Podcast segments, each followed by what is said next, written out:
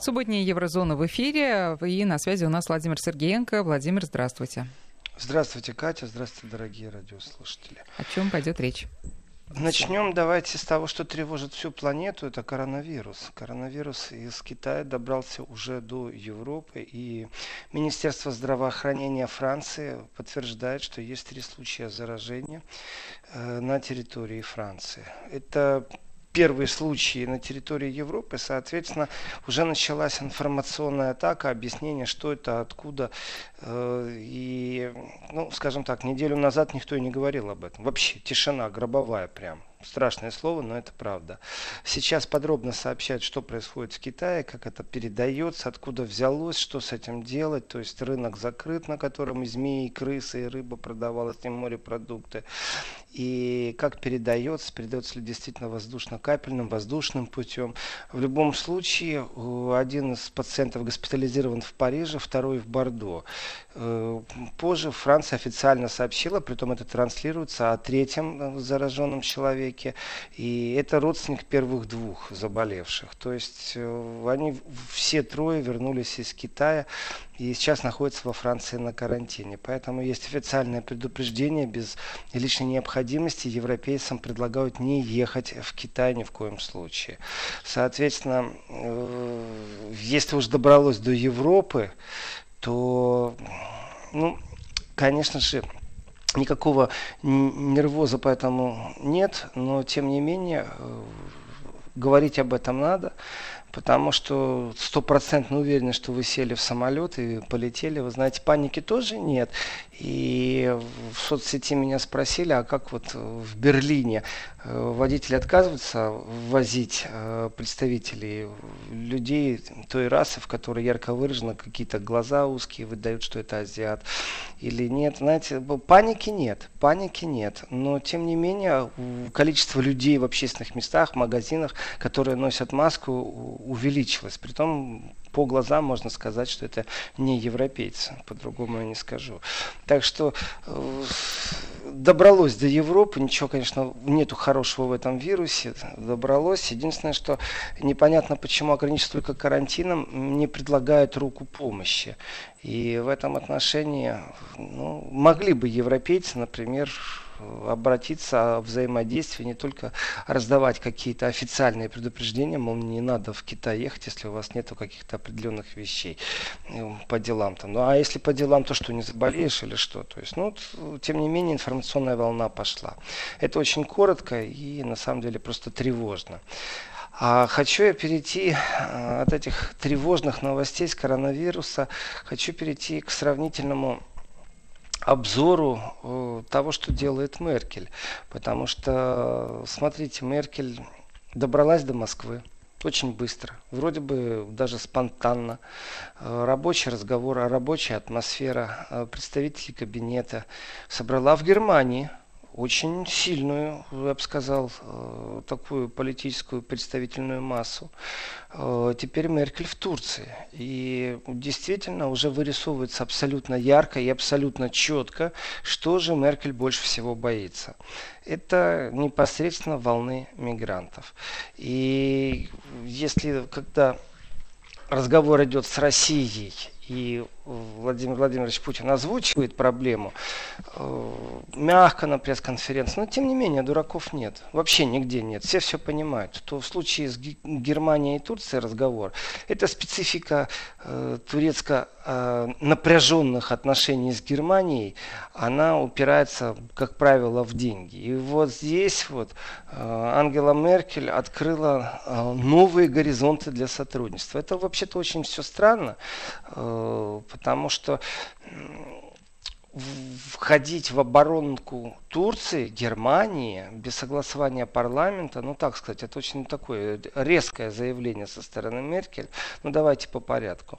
Значит, э, перед тем, как Меркель канцлер Германии отправилась в Турцию. Министр иностранных дел Турции Мевлют Чевушаглу высказался абсолютно прямолинейно, Э, я бы сказал, его речь была обвинительной, не больше, не меньше, в адрес Евросоюза.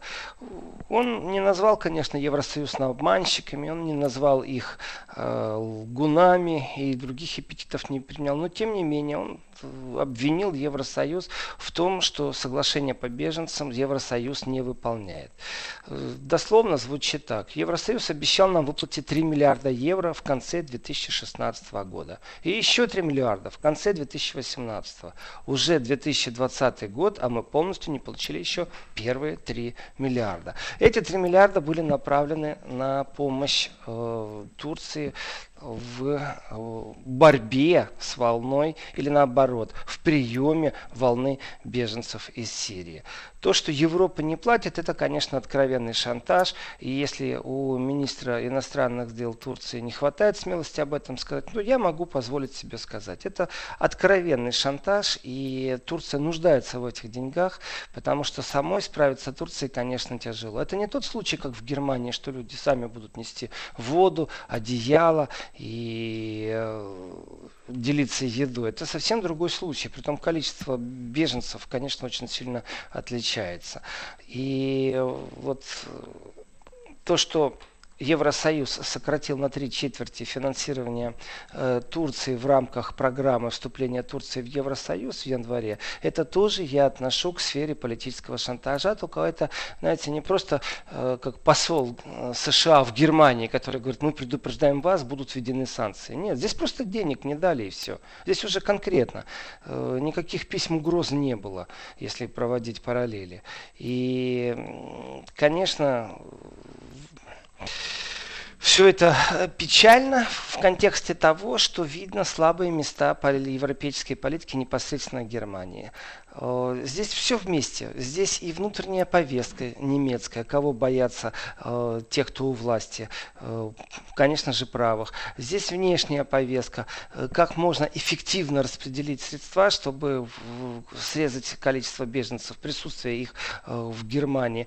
Здесь безысходность и здесь действительно вот, вот этот тонкий момент, когда понятно, чего боится Европа в лице Германии уж как минимум. И разговор Меркель с Эрдоганом, конечно, все это плотно. Они же только что виделись в Берлине. Вот только что они виделись.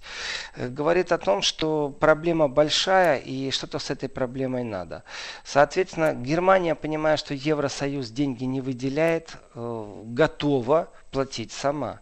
И вот здесь вот, вот это, конечно, обтекаемая дипломатическая фраза, но тем не менее э, Ангела Меркель заявила о том, что поддержит возможное увеличение финансовой помощи э, со стороны Евросоюза и Германии. То есть Германию вывели в отдельный контекст именно в связи с сирийскими беженцами. Э, об этом она заявила в пятницу, 24 января. Соответственно, основная тема разговоров э, Германии и Турции это была миграционная политика. Э, Все остальное как бы вторично. И вот здесь вот э, те средства, которые Евросоюз обещал выделять, эти 6 миллиардов, там не все так просто. Это не государству должны перевести деньги деньги. И, конечно, это тоже теперь как бы обратный речах политического шантажа. Это не давление, это шантаж откровенный.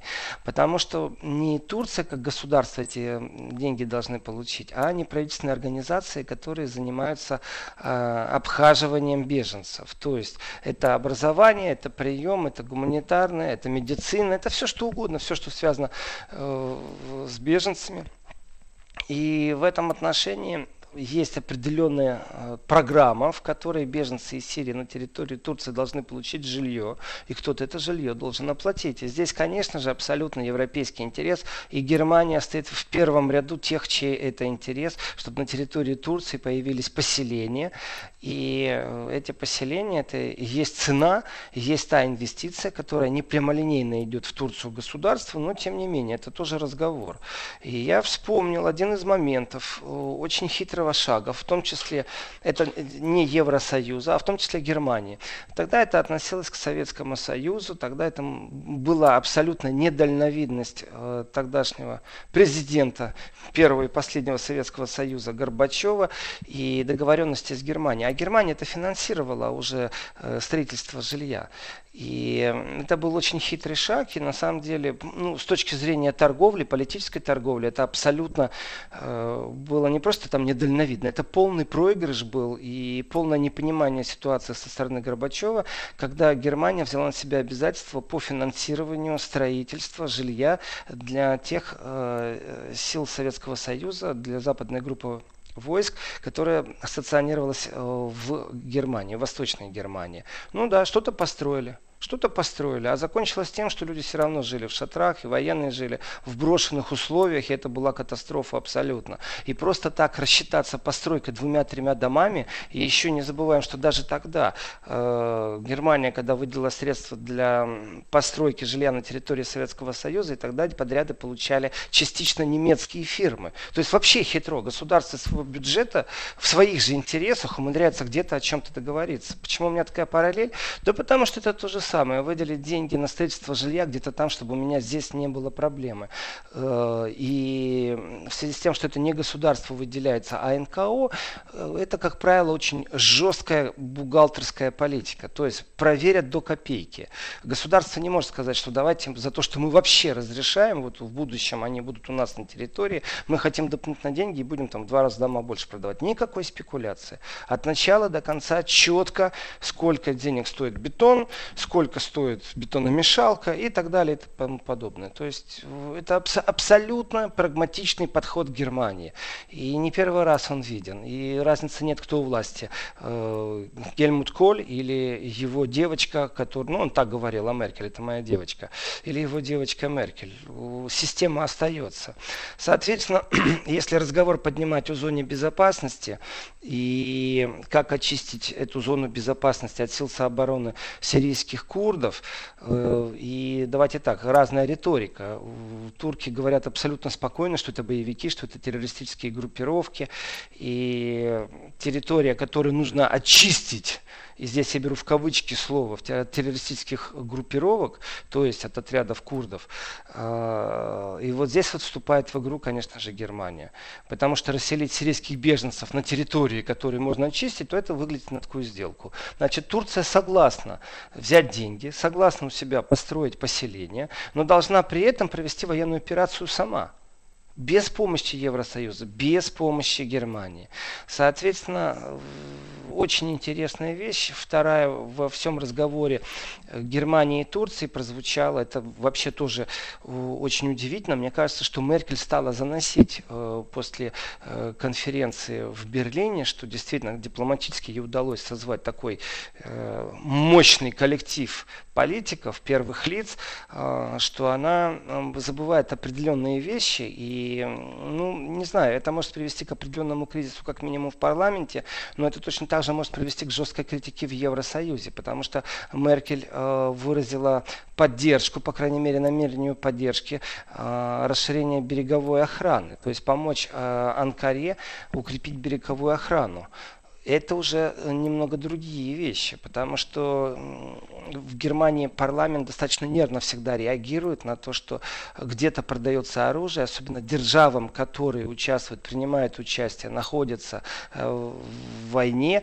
И в этом отношении такие заявления, я понимаю, что Меркель все продумала, но в данном случае, как правило, оно проходят такие бурные дебаты в парламенте. Понятное дело, социалисты, левые силы, зеленые очень против любого э, военного сотрудничества в любой сфере э, с государствами, которым критически относятся по правам человека. Турция постоянно клеймится как государство, которое не очень ладно все имеет с правами человека.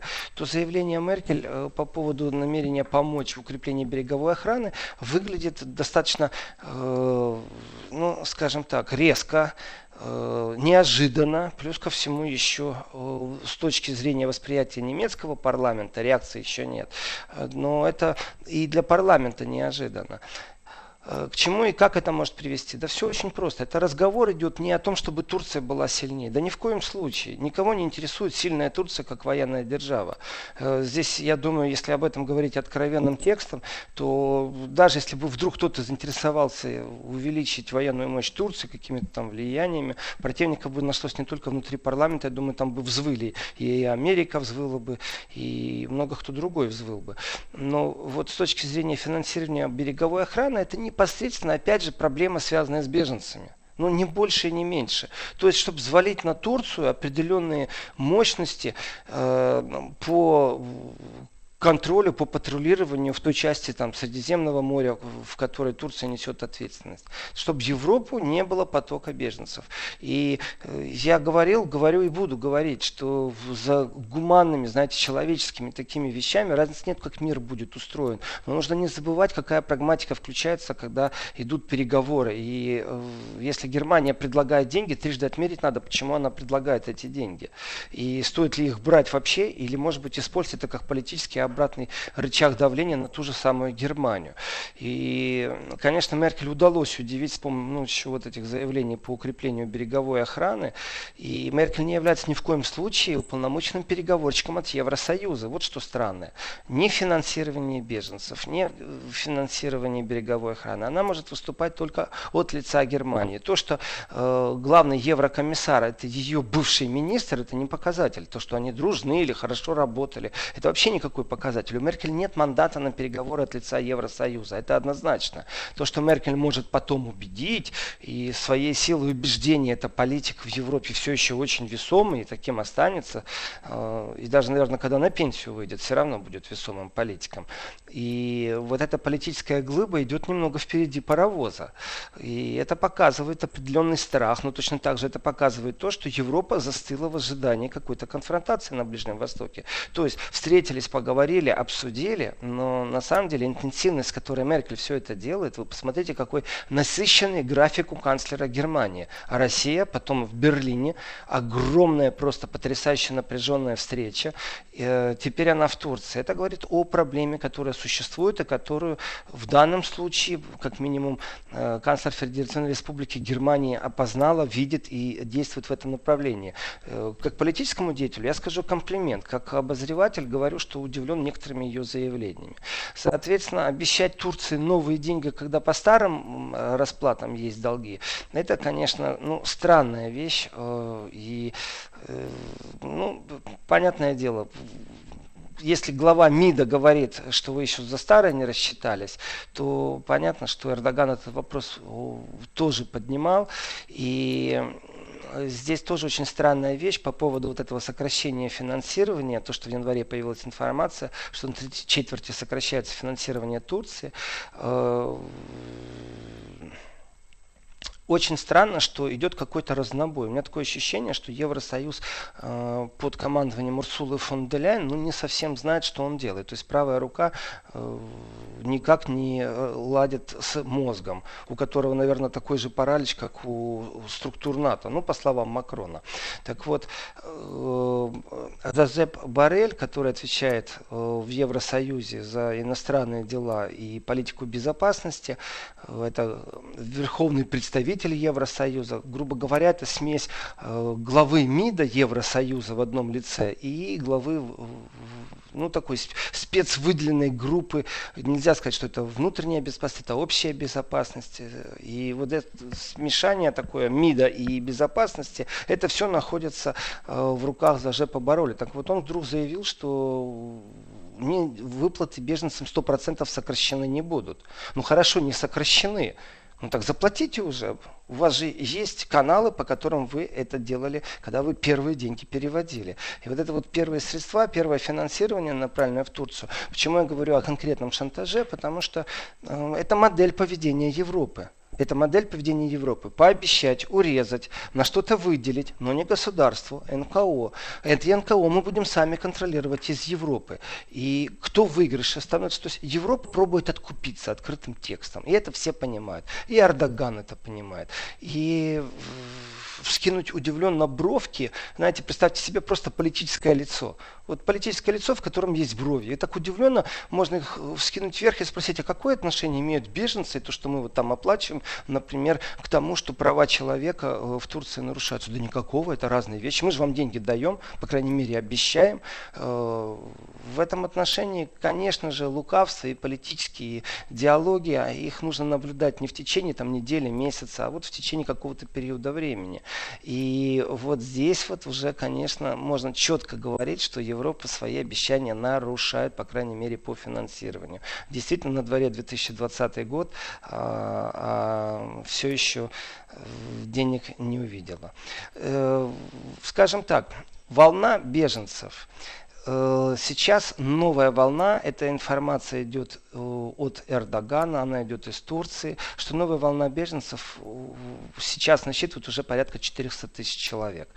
И это люди, которые покинули Сирию и направились к турецкой границе. Соответственно, у Турции есть несколько вариантов действий. Один из них это непосредственно взять деньги у Европы, плюс еще старый долг, и начать что-то делать, то есть выстраивать эти лагеря для беженцев, дома, временное жилье, невременное жилье, то есть попробовать справиться с волной. Но представьте себе 400 тысяч масса. Это 2020 год, это действительно трагедия.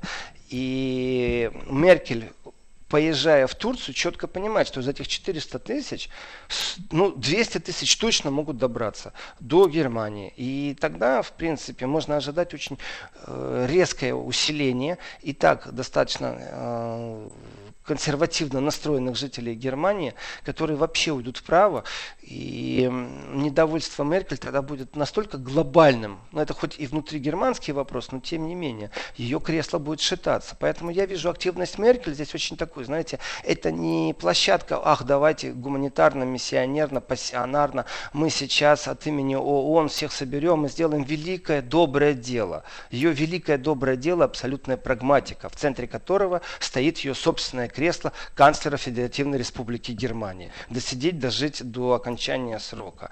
Так что э, интенсивность ее понятна. Насколько ее интенсивность принесет пользы, и действительно сработает, мы этого не знаем. Это может показать только время, потому что э, прецеденты были, когда граница с одной стороны открывается и с другой стороны открывается. И ставятся просто э, маршрутные автобусы, которые перевозят беженцев, чтобы они не задерживались под охраной полицейской, чтобы они не задерживались э, в определенной стране. Вот точно так же может сделать и Эрдоган. Он находится, конечно, в очень тяжелой позиции, потому что и войска в Ливии, и на юге Турции. В общем, везде тяжело, везде такое военное положение. Плюс внутри страны после переворотной постоянная жесткая критика и огромное количество людей внутри Турции, которые скептически относятся к Эрдогану, потому что есть вот эта морковка европейская. Вы вступите в Евросоюз, вы должны стать демократичными.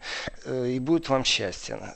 И, конечно, позиция и политическая позиция, и экономическая позиция Турции сейчас это достаточно напряженно. Если смотреть дальше, то э, если вдруг американцы начнут усиленно бомбить какую-то часть Сирии, все, поток еще сильнее увеличится. Э, если э, Турция сама начнет проводить контроперацию какую-нибудь против курдов, тоже поток усилится беженцев. Соответственно, это непосредственно вот процесс уже, который имеет отношение к, в первую очередь к Германии. Во второй, я бы сказал, к Евросоюзу, поэтому и понятно, почему Меркель так усиленно бегает по Европе. Владимир, сейчас прервемся. Владимир Сергеенко, программа Еврозона, перерыв на новости, потом э, продолжим разговор. Наши координаты прежние, 5533 для ваших смс и наш WhatsApp и Viber 903 176 363.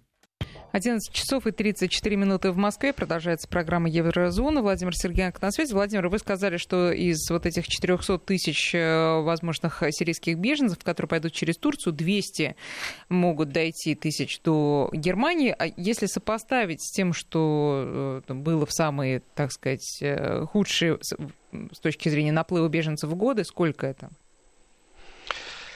Э, в 2015 году был самый сильный кризис, это было порядка миллиона беженцев, и по очень многим предсказаниям, притом начиная на кофейной гуще или на пивной пене, заканчивая аналитическими центрами, что в принципе эта цифра может повториться и даже удвоиться, если начнется э, масштабный конфликт и вроде бы ИГИЛ побежден, вроде бы нет э, опасности, что это произойдет. Есть велотекущая миграция экономическая из Африки. Э, и по статистике та, которая уже сейчас есть за прошлый год, можно смело говорить, что кризис не повторился. И вообще там 15%, при этом уже есть частичное распределение по Европе. Э, в принципе, это все звучит хорошо, кроме одного. Потому что если конфликт хоть где-то в какой-то части начинает возгораться, нужно считаться, что э, мигранты будут прибывать, и тогда снова повторится. Тогда повторится миллион, а может быть и больше. Дело в том, что за время своего правления Меркель, ну, вот здесь разговоры, даже не могу ее критиковать, я не могу критиковать законодательство Германии, потому что считаю, как раз в этом отношении существует какой-то человеческий принцип, а не прагматика. Когда она действительно устраивает политическое движение, конечно же, ей комплимент в этом отношении. У нее есть проблема, она ее решает. Э, просто нужно понимать, что прагматика и гуманитарные миссии, они очень часто соприкасаются. Э, вот. И здесь разговор идет вот по поводу того, сколько еще может прибыть в Германию. Э, вот разговор идет как? Ведь вроде бы большого конфликта уже не будет, как в 2015 году. Вроде бы как.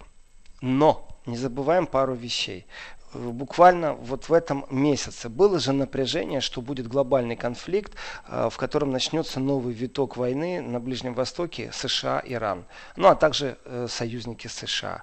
Вот, пожалуйста, мы выходим из Сирии, мы уже в другой стране, и поток беженцев будет неимоверно большой. Вот вам, пожалуйста, уже миллион а может быть и полтора, а может быть и два.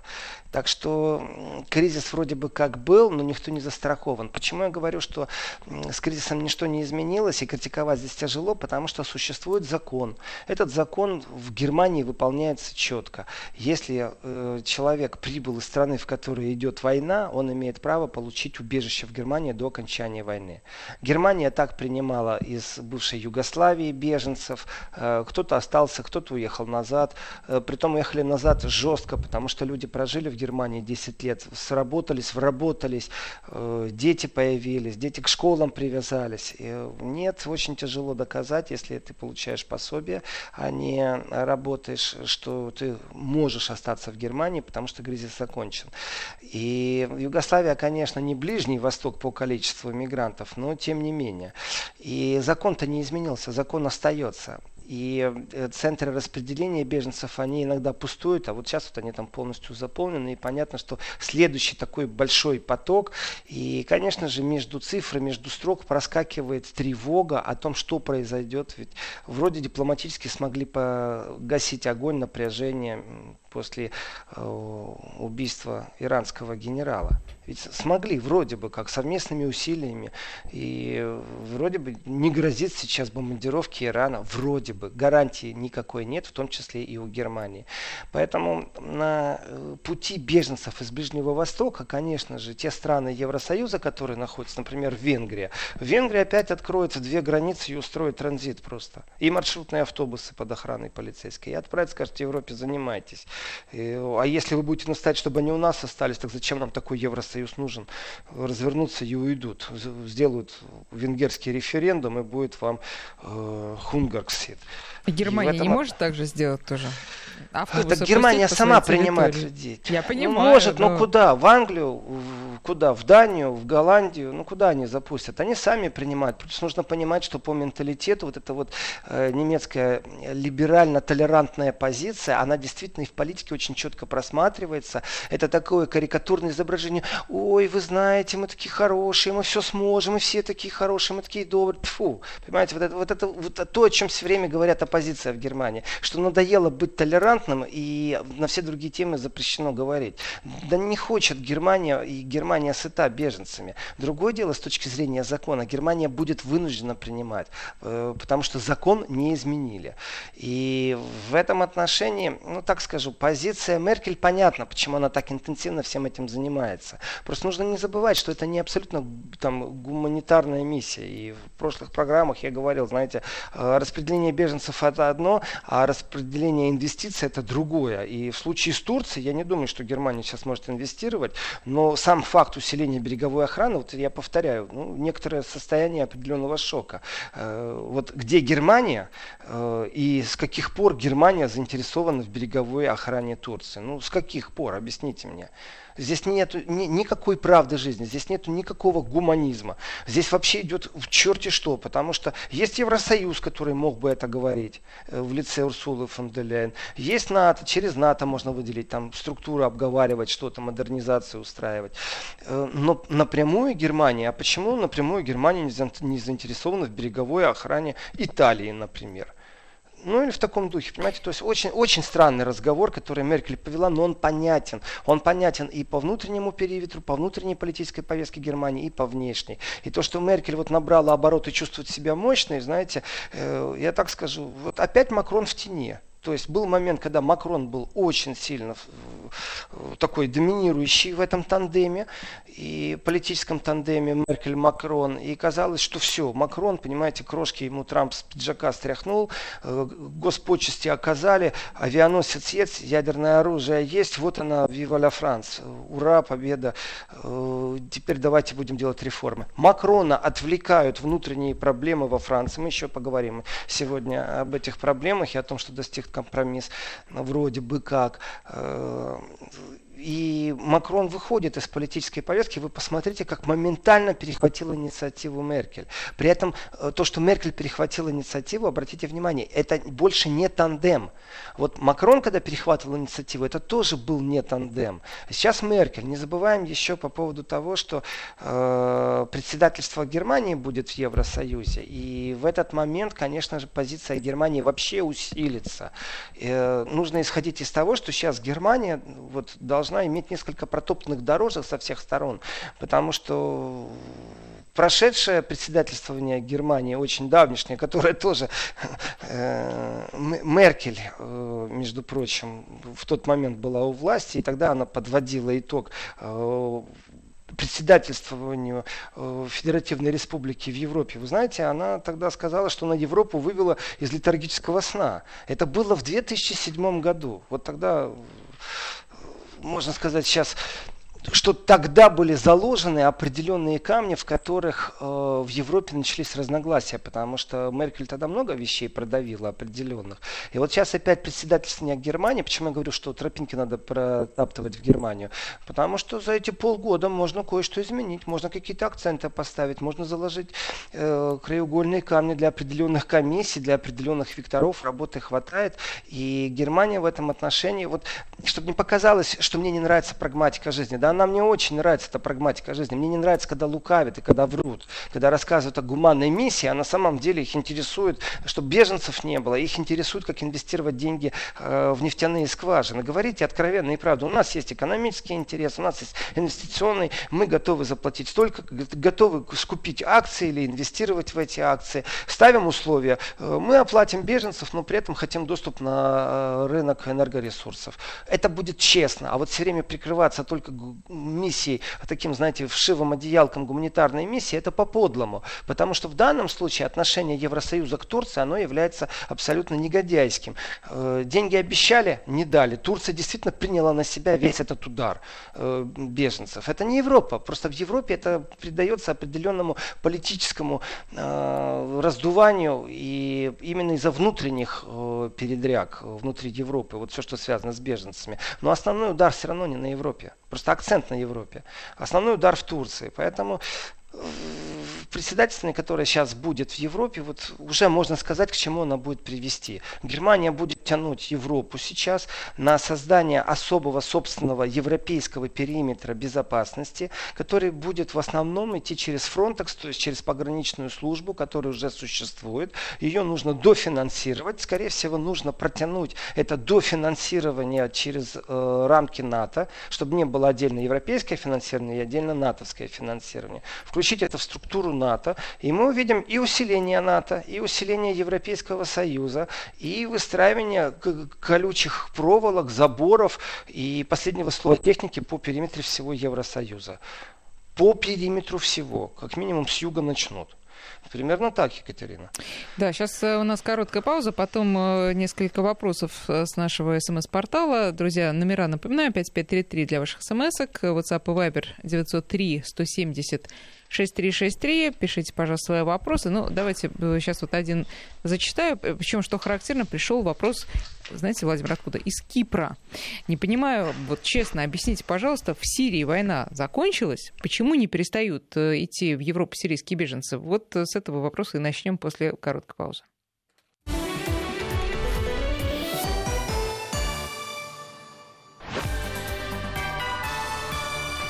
Вести ФМ. То есть отматываем назад мы сколько там, год или когда было объявлено да, о разгроме э, ИГИЛа почти окончательном? И тем не менее американские войска все еще в Ираке. Вопрос из Кипра я очень хорошо понимаю. И ну, невозможно из Кипра смотреть на вот эту любовь, э, морковь, которая между Германией и Турцией, и, э, при всей критике из Германии, обратите внимание, э, критика это очень жесткая, обратите внимание на интенсивность встреч на самом деле. И ну, неужели э, канцлеру Германии нужно было лететь в Кипр? Не на Кипр, в Турцию, да? Я считаю, что да, э, нужно было. Просто формат встречи мог и в другом месте быть, неважно. Но работать нужно дальше. Значит, э, тревога Кипра, она вообще понятна. Давайте так. Турция действительно устраивает кошки-мышки. Ей очень не нравится, что существует какой-то газопровод, который будет идти как-то там, израильское месторождение, через какую-то часть Кипра, будет утыкаться куда-то в юг Европы. И в рамках этой программы есть же судно, которые исследуют буровые вышки стоят, они ищут газ. Так вот, им все время мешают турецкие судна. Почему? Да потому что есть другой Кипр, там, где Турция достаточно э, сильно присутствует, и э, там тоже начинается свою э, разведодобывающую деятельность. То есть разговор идет о ресурсах. И вот э, если вдруг начинаются волны такие, потоки беженцев, разницы нет до какой части Евросоюза ты добрался. Право, оно действует по поводу того, что ты беженец. То есть вы высадились на турецком Кипре, оказались на другом Кипре, слово турецкий Кипр беру в кавычки, но все понимают, о чем я говорю. Значит, оказались на другом Кипре это добраться уже будет намного проще, чем переплыть Средиземное море. И все, вы в Евросоюзе. И сразу у вас открывается легко ваш маршрут. И, конечно же, поверьте мне, мигранты все знают, что в Германии намного лучше, чем в Турции. Как минимум в лагерях для беженцев и как минимум в перспективах, которые открываются. Насчет того, что война с ИГИЛом закончена. У меня много вопросов, точно так же, как и у нашего радиослушателя. А что США делают еще в Ираке? Что вообще там делают США? Там идет оккупация. Э, США оккупировала Ближний Восток давно и надолго, и не собирается оттуда выходить. Еще условия ставят, ну уйдем, денег дайте, понимаете. И уйдем только после того, как еще и контракты подпишем, и вообще всю нефтеперерабатывающую отрасль под себя подомнем, и ваши скважины хотя бы процентов на 70. То есть абсолютная жесткость, э, она не связана никак, есть понятие, может быть, права человека вот здесь и сейчас одного единства, но если говорить о праве страна, вот э, чтобы ООН не говорила, это право каких-то стран, вот как права человека, если аналогию провести, право государства, оно постоянно нарушается. И от того, что кто-то выражает какие-то э, недоумения, э, тревогу выражает на политическом уровне, даже, может быть, снимает телефонную трубку, говорит, что ж ты вытворяешь, зачем ты начинаешь бомбить, ничего не меняется. В этом отношении, еще раз, Германия имеет свой интерес, Европа свой, но они ни в коей мере не влияют на США. Все, что связано с беженцами, с волной беженцев. Э, конечно, Турция может принять удар на себя, первичный, но без денег это нереально, и не обязана Турция это делать. И когда вот Меркель такую интенсивность э, проявляет, я задаюсь риторическим вопросом. А может быть она знает что-то, чего не знаем мы? Это очень просто. Конечно, она знает что-то, что не знаем мы. Конечно. Но может это что-то связано с тем, что в ближайший месяц начнется какая-то военная операция на Ближнем Востоке, э, где-то на границе Ирана и Ирана. И в этом отношении тогда вообще все становится на свои места. Э, потому что ну, по Ливии вроде бы договоренности есть, по крайней мере, не будет сильное раскручивание, не будет э, конфликта и не будет такого, знаете, европейского дуновения на угли этого конфликта. Но в контексте, между прочим, опять же, прагматики, а не гуманизма. Э, Все-таки ливийская нефть еще интересует Европу, в том числе тоже очень сильно. Так что вопрос из Кипра понятен, но на многие вопросы у нас ответа нет. К сожалению, некоторые вещи мы узнаем только после того, как Трамп их напишет в твите. А вот если их прогнозировать, то те подушки безопасности, которые сейчас Евросоюз должен создать, в том числе и в Турции, то тогда получается, что Меркель, засучив рукава, действительно сейчас занимается спасением Европы и каким-то урегулированием будущего кризиса по беженцам. В том числе и германского внутри, там, политического кризиса, внутри гражданского кризиса, все что угодно. Но кроме Меркель, обратите внимание, какой у нас еще активный европеец? Что, Макрон, Урсула фон де Ляйен? Нет. И если на все это еще наложить глобальную картину мира, все-таки экономическую волну Трамп еще войну не отменил э, с Европой, то тогда получается, что ну, Меркель больше всех нужно, как минимум. Она трудоспособна. Да, ну, э, в Европе действительно Меркель сейчас на первых э, полосах, да, и э, по упоминаемости. А вот... Я считаю, что да. Да, да. а что касается Эрдогана, прав... правильно ли ощущение того, что за последние, ну, я не знаю, сколько там, условно, пять лет, Эрдоган сейчас как никогда часто упоминается среди вот ближневосточных деятелей, и с чем это связано? Почему он так активизировался в последнее время? Ну, почему Эрдоган активизировался, знаете, это, мне тоже кажется, это э, тоже риторический вопрос. А как по-другому ему выжить, извините? А почему раньше он не так активно э, себя... А раньше он в Евросоюз вступал, вы знаете. Раньше Евросоюз не повернулся спиной к Турции и подло не поступал. Раньше никто не пробовал подорвать государственный строй с помощью переворота, с помощью генералов. Ведь, вы знаете, кажется, что социальное напряжение можно держать и контролировать, и в том числе стабильность в стране могут, э, знаете, пару выпустили, на демонстрацию кто-то вышел, э, правительство можно заменить. Э, здесь очень много таких моментов, но от предательства никто не защищен. И когда у тебя генералы в стране делают переворот, еще чуть-чуть, посмотрите, пожалуйста, как события развивались в Венесуэле. Он еще не успел, я вспоминаю Ющенко, опять же, ведь Запад имеет одну и ту же техничку. Они, вот эта вот методичка, техничка, которая существует у Запада, она постоянно применяется. Притом э, сверху на этой методичке не стоит такой штамп э, с, там сверхсекретно, а там стоит смайлик, который улыбается, и на нем написано «Мы демократически, либерально-толерантные». Вот, вот татуировка на лбу этого смайлика. И вот это и есть методичка, техничка, по которой они работают. Технологически, если посмотреть на Э, события. Э, как признавали Мадуро в Венесуэле? Он, он еще не успел ничего сделать, а уже его назначили. Вот точно так же у Эрдогана буквально пару часов, и Европа, которая отказалась ему и убежище предоставлять, и что-то объяснять, они бы признали уже кого-то следующего. Они бы признали. Я в этом не сомневаюсь. Я понимаю, что история не, не знает понятия «бы», но тем не менее.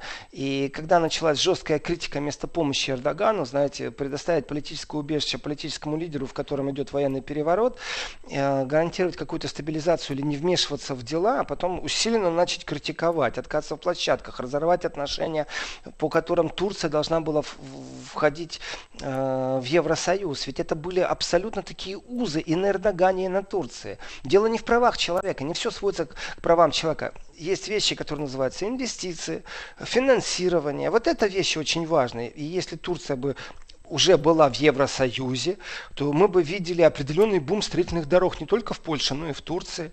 И за определенные стандарты, стандарты в юстиции получали бы они инвестиции. Ну, много что бы произошло. Но только Европа полностью отвернулась. И в этот момент Эрдоган прочувствовал, как можно свободно дышать без этих уз из европейских, э, из брюссельских коридоров, в которых кроме бюрократии существует абсолютно иное мышление. И свобода и осознание того, что Европа навязала свои правила и на самом деле за нас водила Турцию, оно пришло Эрдогану только пере, после переворота. До этого он верил им, до этого он Турцию вел в Евросоюз. Точно так же, как до Эрдогана кто-то вел э, Турцию в Евросоюз. Все, обман закончился. Поэтому и Турция решила действовать откровенно, честно. И Турция сейчас относится как к сильному игроку, не только на Ближнем Востоке.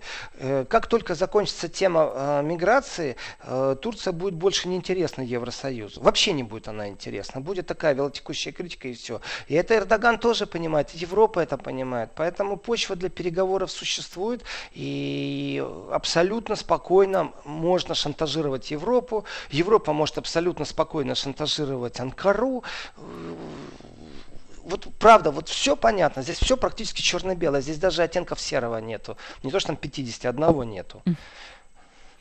Да, ну сейчас у нас будет э, еще один перерыв, э, и потом новости, а уже с 12 примерно 0,5 вторая часть еврозоны, где Владимир, я так понимаю, про Францию уже будет, да, Владимир? И про Францию, но мы еще сравним речь Меркель и Макрона в Давосе. Это очень важный момент, потому что э, вот там я с Меркель практически на 100% согласен. Э, Меркель более дальновидная сейчас, или другими словами, она находится под определенным э, давлением европейской действительности, и, и ну, если сравнивать речи Меркель и Трампа в Давосе, в принципе, то Меркель не просто ближе и понятней, она ближе к реальной политике, которая все-таки э, больше направлена на мир, на какое-то созидание, на взаимную работу, чем Трамп.